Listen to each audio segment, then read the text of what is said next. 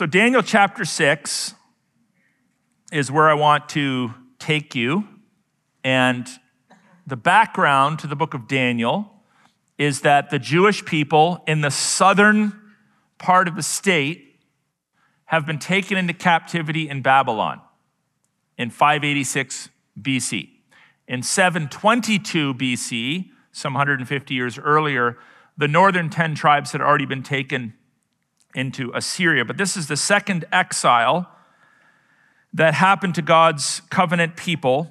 And they find themselves in exile. And as we've been looking at this, this great book, there's six chapters from chapter 2 to chapter 7 written in Aramaic, written for the intention of speaking to both Jews and Gentiles alike, so that Babylonians could read this, these six chapters, as well as the Jews. The Jews could read the first chapter and the last several. And all of these chapters together remind us time and time again of God's sovereign hand over the rulers of the world and how God's people should respond when, when the pressure has been turned up. When you find yourself in trials or tribulations, this book helps us to know how to respond. And as we've said before, while Daniel is an incredible role model worth emulating, the message of the book is not a horizontal one. It's not dare to be Daniel. The message of the book is a vertical one. It's dare to worship Daniel's God and be obedient and courageous to Daniel's God as he was. Daniel has been serving as a technocrat, an employee in the courts of the kings of Babylon. He serves faithfully under Nebuchadnezzar. He served faithfully under Belshazzar, his grandson. And now the kingdom has switched hands and it's being run by a different people group called the Medes and the Persians. And there is a man by the name of Darius who is ruling the nation. So this is the third monarch. There's going to be four ultimately that Daniel will, will serve under. And under each of them, he, he has tried, he has tested, but he remains faithful, and he is recognized by the various kings as a man who is very much committed to his God. And this chapter is no different. The, the lesson we're going to learn here is that while the righteous will suffer, God will redeem. The righteous will suffer. Expect, newsflash, if you're a new believer, expect to suffer. Like, oh, I thought I signed up for this thing because my suffering has been too intense, and I thought if I'm a Christian that everything's going to be hunky dory. No, no. If you're a believer in God, you will suffer. Some people will suffer unto death. Some people will suffer in other ways, but you will suffer. And yet, God will always redeem the circumstances of life for the benefit of his people. God blesses the courageous. You can take that to the bank. So, several lessons coming out of that overarching lesson are as follows. Sometimes righteousness is rewarded. The Bible says in verse 1 it pleased Darius to set over the kingdom 120 satraps, 120 kind of mini governors, to be throughout the whole kingdom. So he's dividing up his realm into 120 provinces essentially. And over them, three high officials of whom Daniel was one. Surprise, surprise. Daniel's elevated, then he shrinks into the shadows, then he's elevated, then he shrinks into the shadows, then he's elevated once again, depending on what is going on politically in the kingdom. This is a high point. He's elevated. That goes on to say, to whom those satraps should give an account so that the king might suffer no loss. Then this Daniel became distinguished, surprise, surprise, above all.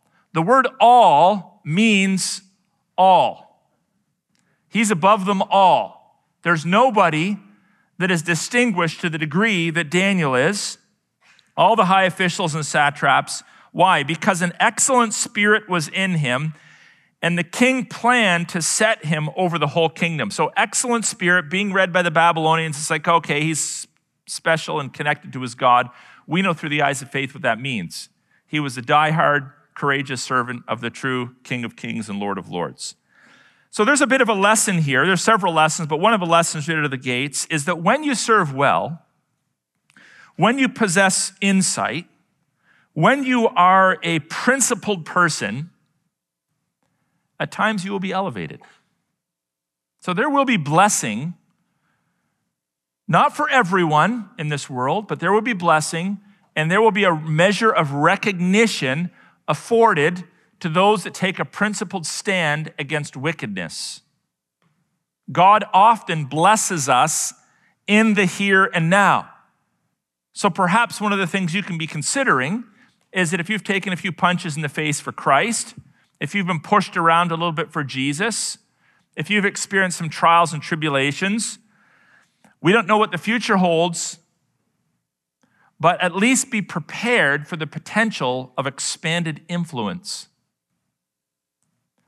Because throughout history, from the time of Daniel, even before and after, God has often seen fit to raise up faithful, God fearing warriors to exercise influence over culture.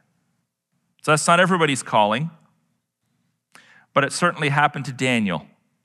Daniel's promoted, but here's what you need to know in case you're super excited about the potential of a promotion. When you are promoted, your the target that's on your back grows to be extremely large. so if you're influencing one and only one person, you only have one and only one chance to potentially be ridiculed, falsely maligned, thrown under the bus. But if you happen to influence thousands and thousands of people, expect to be attacked even more. A lot of people have this weird notion, this carnal notion, they, they want to rise, you know, rise to power and fame because that's where, that's where life's going to be awesome. Well, if the Lord makes you famous, if the Lord makes you a prime minister, a king, a premier, a well known person, and you're able to use that for God's honor and glory, that's great. But know this the more people know your name, the more people are going to want to tear a strip off you. So, on one hand, Daniel is elevated, but the more influence he wields, the more he is attacked. So, sometimes the righteous are rewarded, as Daniel was, but the two edged sword is sometimes righteousness opens us up to persecution. Then the high officials and the satraps sought to find a ground for complaint against Daniel with regard to the kingdom. And they looked and they looked and they looked and they checked out his social media accounts and they perused through his text messages and they hacked his emails and they interviewed all of his friends. But guess what? They couldn't find anything. It said they, they could find no ground for complaint or any fault because he was faithful. And no error or fault was found in him. Now, that's from a horizontal perspective. It's not saying that he was without sin. But from a horizontal perspective, he was above reproach. They couldn't find dirt on him. So, what do they do? Walk away and say, okay, well, maybe we should just let this guy lead because clearly he's a man of integrity and wisdom. And that's what everybody wants. And that's how nations are blessed when wise, courageous men lead. No. Then these men said, We shall not find any ground for complaint against Daniel. Listen to this very carefully. Unless we find it in connection with the law of his God. So, what do they do? Hmm. Instead of subjecting themselves to God's law, they outlaw God's law. That's what tyrants do. They trap you, they outlaw God's law. Some do it willfully and knowingly and strategically, some are just influenced by demons and devils. But we've seen this pattern take place time and time again throughout human history when God's people are under an extra measure of trial. If they can't take us down by embarrassing us or by exposing our hypocrisy, they outlaw God's law. They trap you. They put you in an impossible situation humanly, whereby you have a choice fail God and survive, or obey God and die. So they come up with a scheme, a plan. Then these high officials and satraps came by agreement to the king and said to him, by the way, listen to the lies. So, first of all, they, they patronized the king. O King Darius, live forever. And then the lie. The first word is a lie. All the high officials of the kingdom, the prefects and the satraps, the counselors and the governors are agreed. No, they're not. Daniel didn't agree. We don't know what's going on with Shadrach, Meshach, and Abednego right now, but I can guarantee if they were functioning in one of these roles, they didn't agree. But they lie. That the king should establish an ordinance and enforce an injunction that whoever makes petition, meaning praise, to any god or man, but it's just limited, just limited. It makes it more palatable when, when laws are passed that are just temporary. It's just temporary, just for a little while. For 30 days, except to you, O king, shall be cast into the den of lions. Now, O king, establish the injunction and sign the document so that it cannot be changed according to the law of the Medes and the Persians, which cannot be revoked. So they're quoting the law of man as part of their manipulative strategy. Therefore, King Darius signed the document and the injunction. Why do you think he signed the document? Pride? Think that had anything to do with it? Everybody gets to pray to him for 30 days. This is a manipulative tactic of the devil as well. When he wants to get you to do his bidding, he massages your ego. He offers you the kingdoms of the world. Remember, remember the devil didn't, he didn't learn his lesson come the time of Christ, because remember when Christ was taken into the wilderness and tempted by the devil? Same strategy. We're going to offer you the kingdoms of the world. We're going to offer you power and influence if you just. So they appeal to his pride. And there's probably some politicking going on as well because he didn't have a chance to interview all 120 plus the three governors, 123 individuals. He takes them at their word. Oh, everybody is in agreement with this. So even though I'm the king, it's probably not politically apropos for me to reject what these individuals who sort of you know keep me in power in part want. I don't want to step on the toes of my cabinet. I don't want my proverbial experts to be ticked off at my decision. So I'm pointing these things out so that you can see, and I don't think I need to overpreach it, but so that you can see the patterns of behavior that existed in the sixth century BC that are still in effect today. People are people are people. Culture changes, language changes, food choices change, dress changes, but people are people are people. And this is why it's important to be a student of history, because if you're a student of history, you can more or less predict what's going to happen next. You don't even have to have read the chapter, you know where this is going to go. There's predictable patterns here. The king's pride gets in the way, the wicked fluff and puff him up. By the way, don't get too flattered by recognition from godless people. Don't get too flattered. There's an agenda attached don't get too flattered when they vote you into office. Don't don't get too flattered when they offer you an award. There's generally an agenda attached. The third teachable point is that the righteous don't hide from suffering. The righteous don't hide from suffering.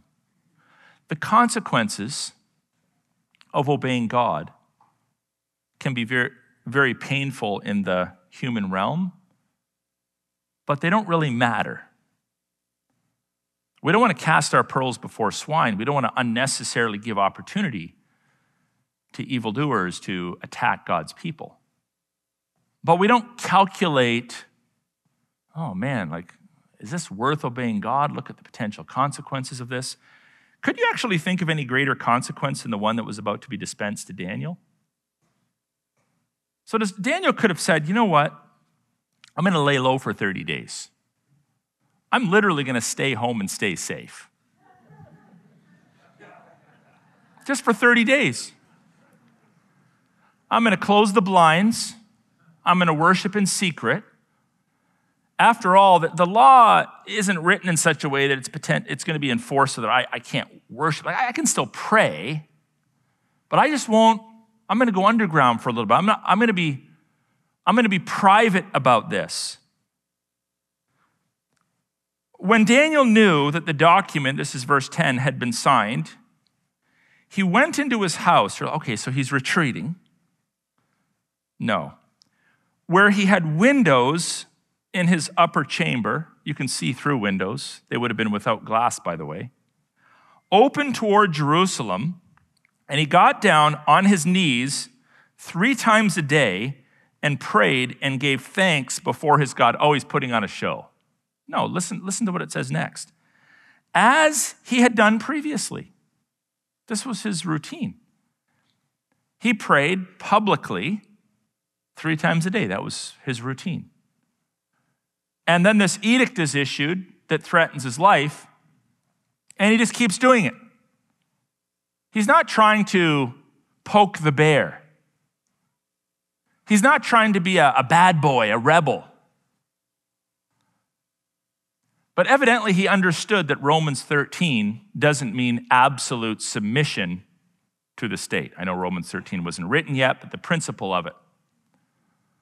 That we must obey God first rather than man. So he practices his faith publicly, not to put on a show, but because that's what he'd always done.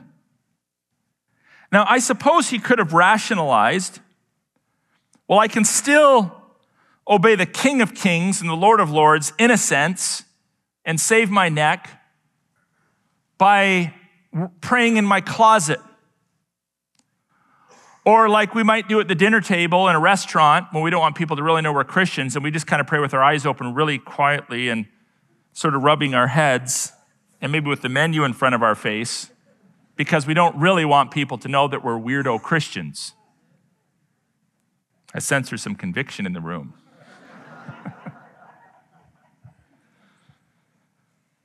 or he could have said, well, it's, it's only temporary, or whatever. There could have been any number of excuses that he came up with. By the way, my wife was reading Exodus this week, and she, she made this interesting comment.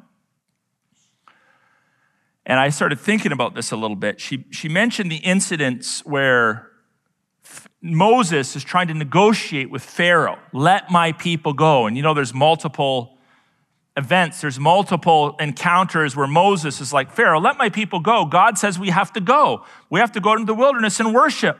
These are God's terms. This is the way God wants us to worship. And Moses is at times like, no way, Jose. And other times he's like negotiating. He's always trying to negotiate the terms of worship. God's like, get your people and go out into the wilderness and worship me. And in the eighth chapter, verse 25, Pharaoh's like, well, okay, but you can worship, but worship in Egypt. It's like, well, well why not? Well, why not? Why pick a fight with Pharaoh? I mean, the, the, at the end of the day, God wants worship. We can give him worship. So just worship in Egypt. Why not save everybody the, the conflict, the potential consequences? And I, I started thinking about that, and I, I kind of thumbed through these accounts this week, and I noticed there's actually several instances where Pharaoh tries to negotiate the terms of worship with Moses. Not just on that one occasion. In chapter 3, verse 25, Pharaoh says, well, I will let you go to sacrifice the Lord your God in the wilderness, only you must not go very far away. So now he's negotiating the distance of worship. In chapter 10, verse 8, go and serve the Lord your God, but which ones are going to go? So now he's trying to negotiate the numbers of worship. In chapter 10, verse 24, then Pharaoh called Moses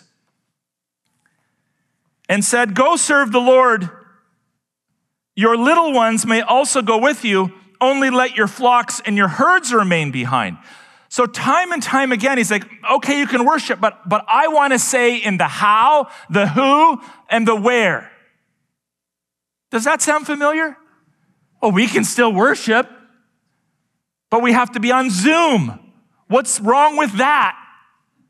What's wrong with it is that the state, the godless state, will do everything within its power to try to negotiate with you so they still have their finger on the terms of your worship. And if you give it to them, are they going to say, well, we're satisfied? No, they'll want more and more and more. So a principled person, a, pragmatic person might say, look, why pick a fight? Because we know where this leads, because we've studied history. If we as a church decide that we can stay truthful, faithful to the Word of God, and modify our approach without violating God's Word, that's our prerogative. It's not the prerogative of the state to dictate the terms of worship, not in war and not in plague. And if we give that to them, folks, wake up. A precedent is set that will be used against the church in the future. I'm not a prophet or son of a prophet, but I did say something a couple years ago that's coming true. All of the rationale applied to the plague we just went through is now being shifted over to the climate agenda. The same reasons, the same rationale public safety. While you can still travel, you just have to do it differently, you have to limit it. Love your neighbor. Obey the king. We actually have a king again now, by the way. I think he's my 15th cousin. So I'm hoping I might have some influence over him.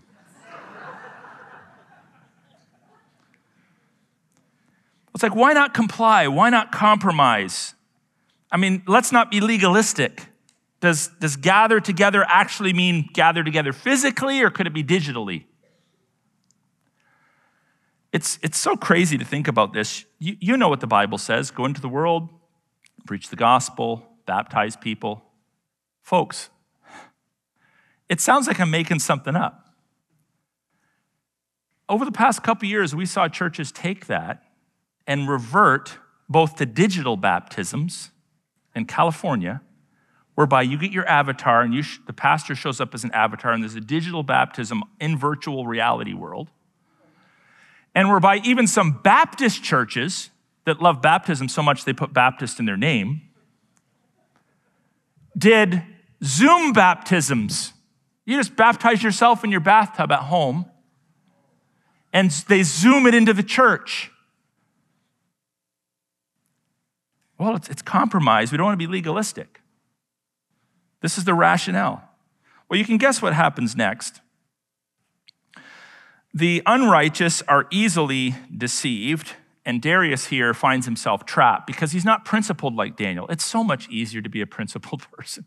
It's so much easier instead of calculating the outcomes and trying to figure out how to get what you want with with, while dancing with the political establishment. It's so much simpler just to be principled. Life, just black and white. If God says it, you do it. If he says don't do it, don't do it. Keep everything simple. But not Darius. So he finds himself trapped. It says, Then these men came by agreement and found Daniel making petition and plea before his God. I doubt they were just walking by. Oh, there's Daniel. They had, they had a stakeout going on.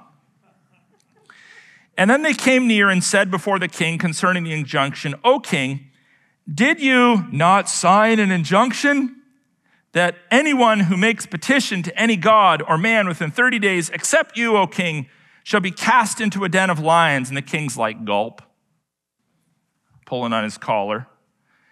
And he said, The thing stands fast according to the law of the Medes and the Persians, which cannot be revoked. And then they answered and said before the king, Daniel.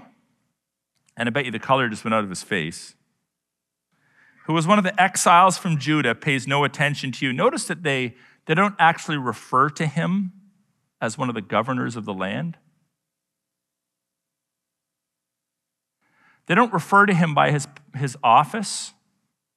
They refer to him as an exile by, his, by referring to his former life. They don't give him the respect that he's actually due. I think that's deliberate.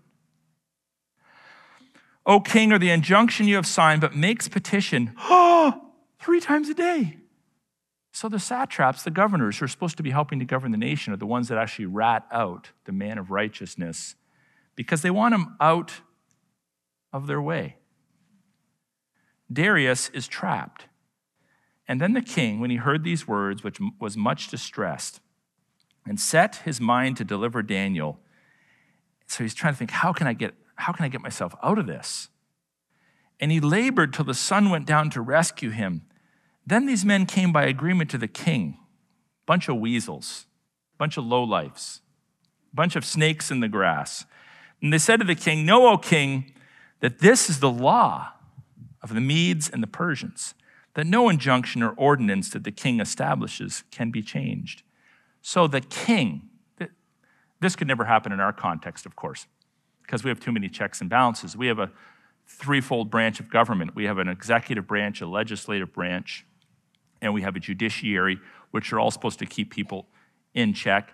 And we have a king that's supposed to guard our Constitution through the Governor General or provincially through the Lieutenant General, Lieutenant Governor General, so that we got all the checks and balances in place. So this could never happen here, of course, tongue in cheek, but the king is manipulated by his technocrats, his experts.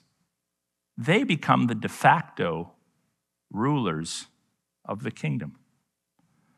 Because the king, instead of being principled and keeping the law in accordance with God's law, not to suggest they ever really did a good job of that in Babylon, he's manipulated.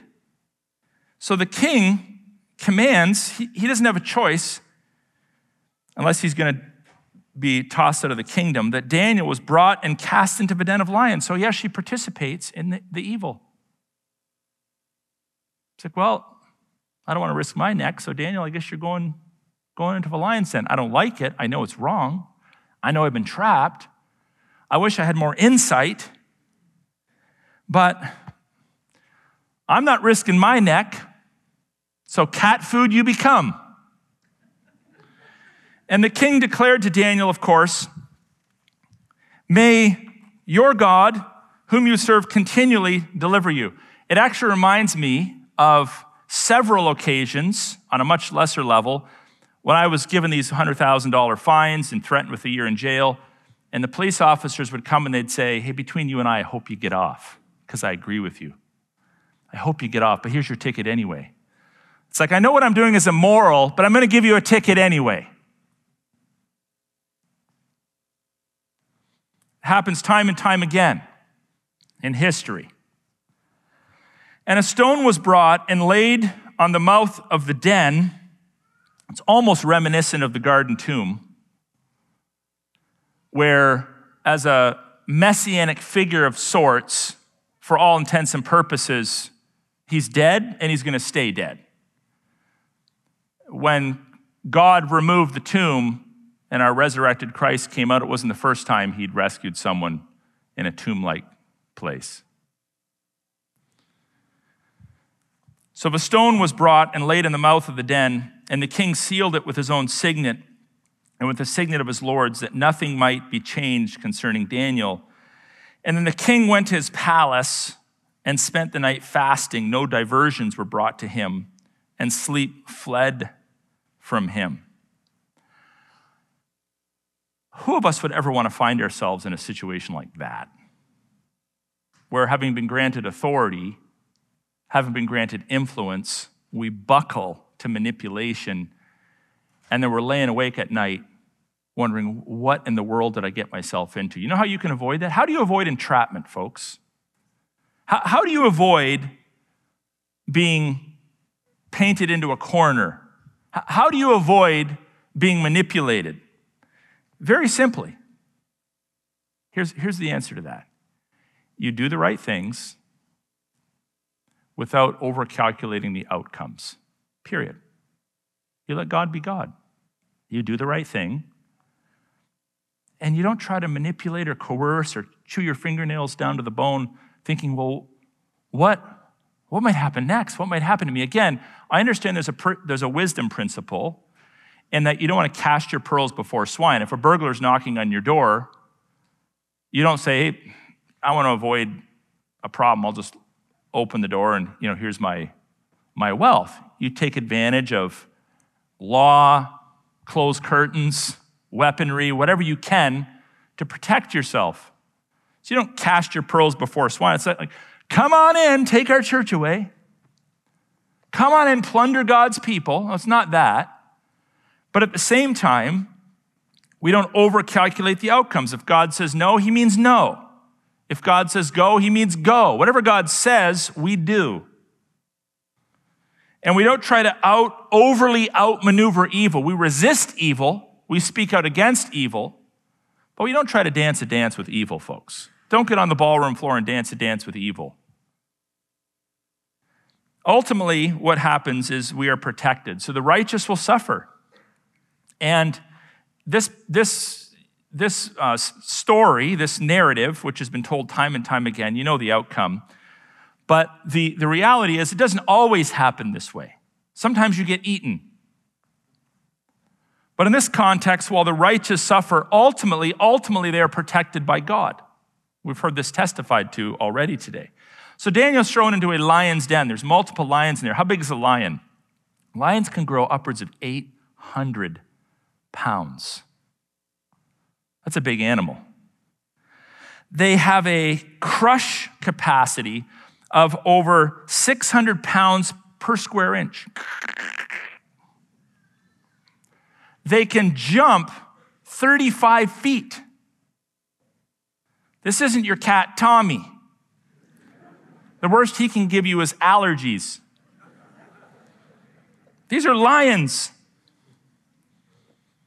How is Daniel going to survive this? Do, do, do, do, do, do, do, do, do, do, do. What's going to happen? Well, the whole night goes by, and then at break of day, the king arose and went in haste to the den of lions, and he came near the den where Daniel was, and he cried out in a tone of anguish. And the king declared to Daniel, Oh, Daniel, servant of the living God, has your God, whom you serve continually, been able to deliver you from the lions? That is an incredible question. Because it's not like, are you okay? We're able to climb out. We're able to pet them and they didn't bother biting you. In his question, it's all attributed to God's grace. So it sets the reader up for a, rem- a, reminder that God that is the one that had saved and rescued Daniel. Then Daniel said to the king, O king, live forever.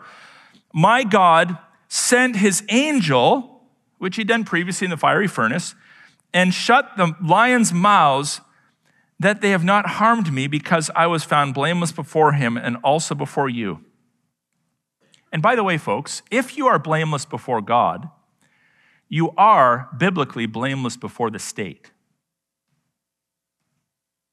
The state might declare you guilty of something. But if the state declares you guilty of something that God does not declare you guilty of, you're not guilty before God. So, in a properly functioning society, if you're innocent before God, you're innocent before the state. In a dysfunctional society, you can be innocent before God but guilty before the state. Because the state's laws don't always reflect God's laws. I hope you understand that. Then the king, this is verse uh, 23, then the king was exceedingly glad and commanded that Daniel be taken out of the den. So Daniel was taken up out of the den and no kind of harm was found on him because he had trusted in his God. Again, it's all vertical. It's all God. It's all God. It's not dare to be Daniel. Daniel was awesome. Daniel wrestled lions. It's God rescued Daniel. And then the king commanded, and those men who had maliciously accused Daniel were brought and cast into the lion's den. By the way, they, their children, and their wives. Evidently, the king, being a pagan king, had not read the Deuteronomy law which forbids a child from being put to death for the sins of their fathers or a father for the sins of the child, but that's what happens here. They had this view of corporate solidarity. And before they reached the bottom of the den, the lions overpowered them and broke all their bones to pieces, which shows these were not passive lions. These were aggressive lions. So, what's, what happens next? God is glorified on a national level. Really? That can happen? God can, like that, be glorified in a national level when principled people stand against unrighteousness? Can that happen? Or do we need 150 years for that to happen? No, it can happen like that. Just like that. Then King Darius wrote to all the peoples, nations, and languages that dwell on the earth Peace be multiplied to you. I make a decree that in all my royal dominion, people are to tremble and fear before the God of Daniel, the exact opposite of the previous one. For he is a living God, enduring forever. His kingdom shall never be destroyed, which is true. And his dominion shall be to the end. He delivers and rescues. He works signs and wonders in heaven and on earth. He who has saved Daniel from the power of the lions. You know what's fascinating about this? We know it didn't stick long term because without conversion, nations always revert. But for a period of time, there was light in Babylon. God's laws were acknowledged, God's supremacy was acknowledged, and God was being publicly worshiped. And it all started with one man a slave who was captured in his homeland, taken away, could have rationalized, Why'd you let me go through this, Lord? Why are you allowing me to suffer? Why am I going through trial and tribulation? Why am I being persecuted? But this is an individual that said, No matter what happens, I will obey my God.